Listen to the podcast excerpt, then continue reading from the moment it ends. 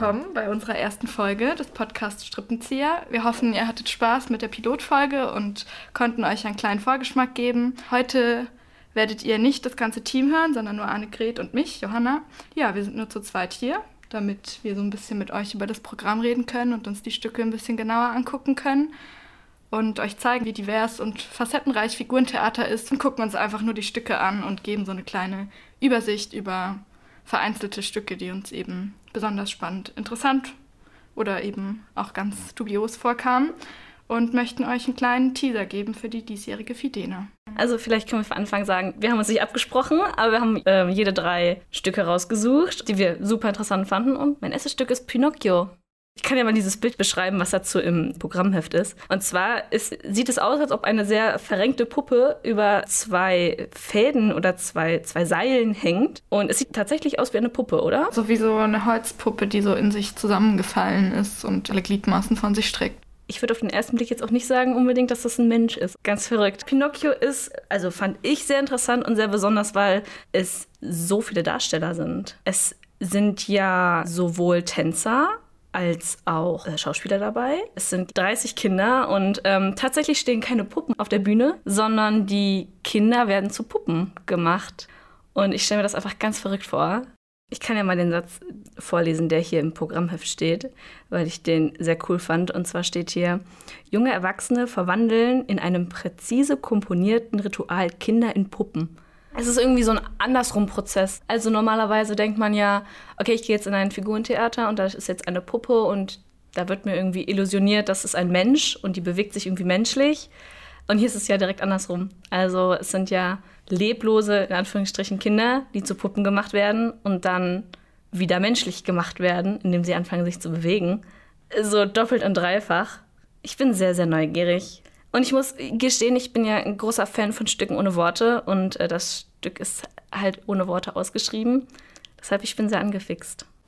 Ja, es ist immer spannend, was so komplett ohne Sprache trotzdem passieren kann und das rübergebracht wird. Ohne Worte, ohne Sprache. Vor allem, meine Puppen können ja auch nicht sprechen in dem Sinne. Wir lassen sie ja dann, also sie werden sprechen gelassen von den Darstellerinnen. Also ich habe mir als erstes Echo of an End ausgesucht. Das ist von Lee Kemme, einem, einer nicht-binären Performerin. Der Performance setzt sich Lee Kemme mit Alltagslärm auseinander und hat zehn verschiedene Apparaturen, die Lärm der Welt darstellen. Ich fand das irgendwie sehr spannend, weil die Intention ist auch, dass Lee Kemme auf der Suche nach seinem, ihrem Platz auf der Welt ist und es ist die ganze Zeit Lärm und laut und am Ende wird das eben verstummt und dann ist da so die Stille das finde ich super interessant, zwölf Minuten lang Lärm, der poetisch den Alltag zu greifen versucht. Lärm verbinde ich in erster Linie nicht mit Poesie tatsächlich. Mein erster Gedanke war so, wie krass, dass sie oder er mit Lärm arbeitet und das muss trotzdem richtig gut gemacht sein, dass man da irgendwie auch sitzen bleibt oder zehn verschiedene Geräte, die Lärm machen. Da habe ich dann auch gelesen, der Lärm, der stellvertretend für Kapitalismus steht, Lärm der Zeit oder auch der Lärm im eigenen Kopf, kann man sich sehr gut vorstellen, dass manchmal so die Gedanken kreisen und das dann irgendwie auch spannend ist, auf der Bühne zu sehen. Vor allem den Lärm im Kopf. Also halt eigentlich gehe ich ja ins Theater, um mal, mir mal eine andere Welt anzusehen, ob das jetzt Figurentheater ist oder was anderes. Und hier kommt der Lärm plötzlich mit. Aber es ist nicht dein Lärm. Stimmt, es ist sein ihr Lärm im Kopf. Deshalb, vielleicht ist es ein anderer Lärm. Vielleicht ist es mal ganz spannend zu gucken, wie bei anderen der Lärm aussieht und wie die damit umgehen. Ich finde super interessant. Ich weiß nicht, was du darüber denkst. Hier steht sie, er steht im Dialog mit diesen Maschinen.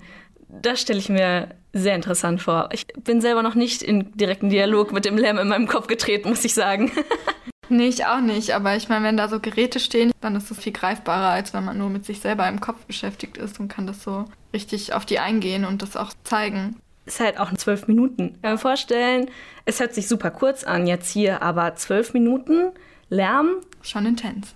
Auf jeden Fall, auf jeden Fall. Vor allem ist es ein Dampfgebläsehaus, es ist ja auch relativ klein richtig schön intim, einfach so zwölf Minuten mit dem Lärm von Lee Kemme. Ich habe mir als nächstes rausgesucht ein Stück, was ich selber tatsächlich betreue. Wir haben es in der Pilotfolge, habe ich selber schon so ein bisschen erzählt. Ich finde Kinder- und Jugendtheater super interessant. Und Schattenwerfer ist tatsächlich ein Stück für Kinder ab vier Jahre. Ich bin sehr gehypt, muss ich sagen. Ich fand den Satz so bezeichnend, also diesen, dieses Zitat, was hier drin stand, da steht, so faszinierend, dass kein Kind ängstlich nach der Mama ruft. Und das ist halt genau das, was ich mir als erstes dachte. Ich dachte mir so, Schatten, okay, ist schon irgendwie gruselig. Also wenn man sich so vorstellt, so man liegt so abends als Kind, so vier Jahre alt, im Bett, so der Mond scheint so rein, überall so gruselige Schatten, ist schon nicht so schön.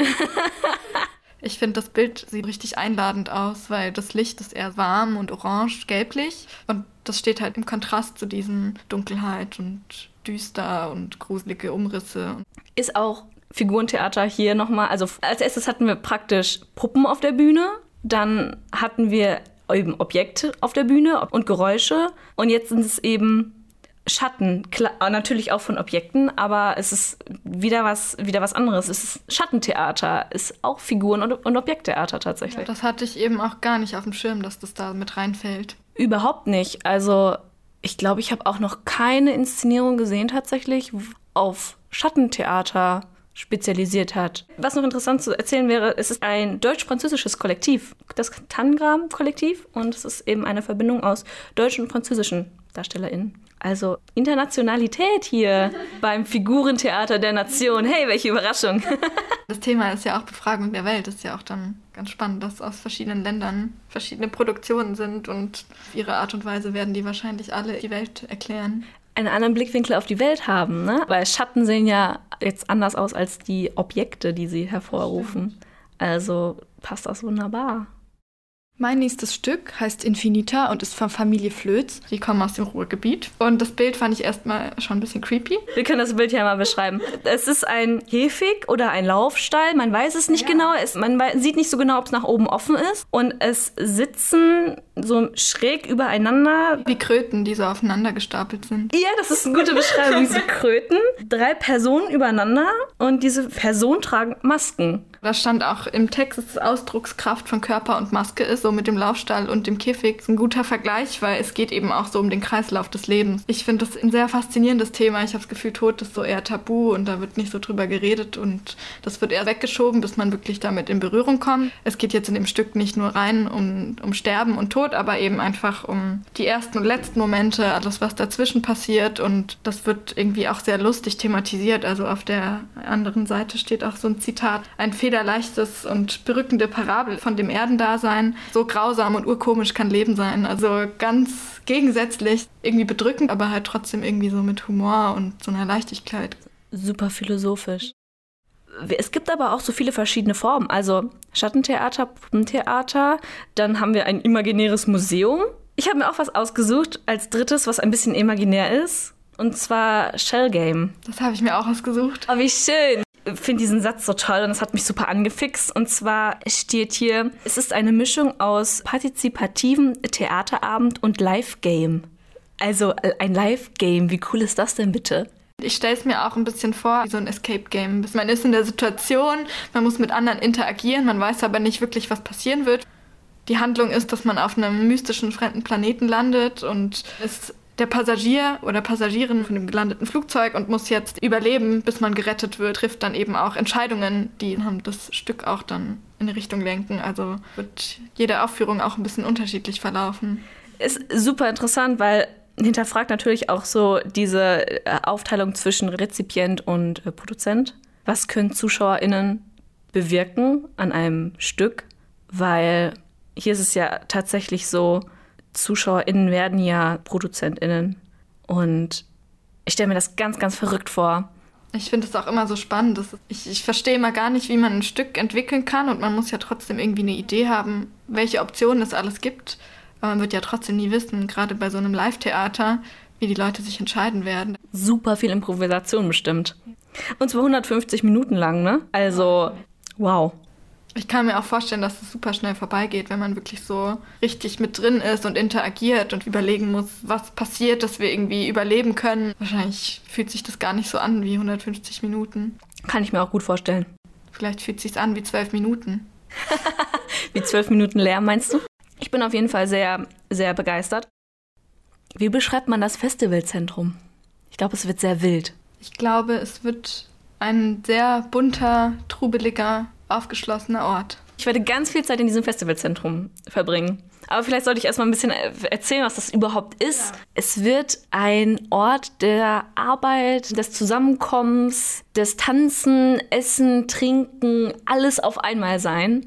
Es wird einen Tag geben, der heißt Ballonschweißen mit Musik. Während dieser ganzen Festivalwoche wird eben an einer großen Ballonpuppe gearbeitet. Das Coole ist tatsächlich, ähm, jeder, der vorbeikommt, kann mitarbeiten. Ganz am Ende, da freue ich mich persönlich natürlich sehr drauf, ähm, ein Tag, der heißt Aufräumen und Austrinken. Mhm. Als Gegensatz zur Eröffnung, die da den schönen Titel trägt, Materialsichtung, Schnapsprobe. Und wir haben natürlich auch dann ein paar Specials im Festivalzentrum, zum Beispiel den afghanischen Abend mit Karim Azir und einer Gruppe von afghanischen Frauen, die für uns kochen werden. Wem der Name Karim Azir jetzt nicht sagt, er ist der Charlie Chaplin von Afghanistan. Also haben wir hier einen großen Klassiker eigentlich in unseren Reihen. Er ist ja auch in Afghanistan sehr berühmt. Dann ist es auch ganz spannend, dass wir ihn auch kennenlernen können. Auf den Abend freue ich mich sehr. Das wird sehr schwungvoll, glaube ich.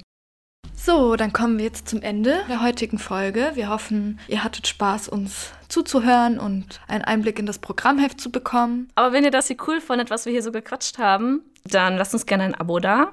Es wird ein Fidena Forschungszentrum geben, einen Blog zum Thema Befragung der Welt schreiben wird. Wir verlinken euch den einfach mal in den Show Notes. Mhm. Schaut da auf jeden Fall mal rein von Studierenden der Ruhr-Uni Bochum. Äh, ihr findet uns auf Insta unter Fidena-Festival, auf Facebook unter Fidena-Portal und auf YouTube unter Fidena. Ansonsten alle Links zum Programm, zur Website, zu den Seiten, die wir gerade erzählt haben, findet ihr auch in den Show Notes. Und ansonsten würden wir sagen, bis zum nächsten Mal. Tschüss.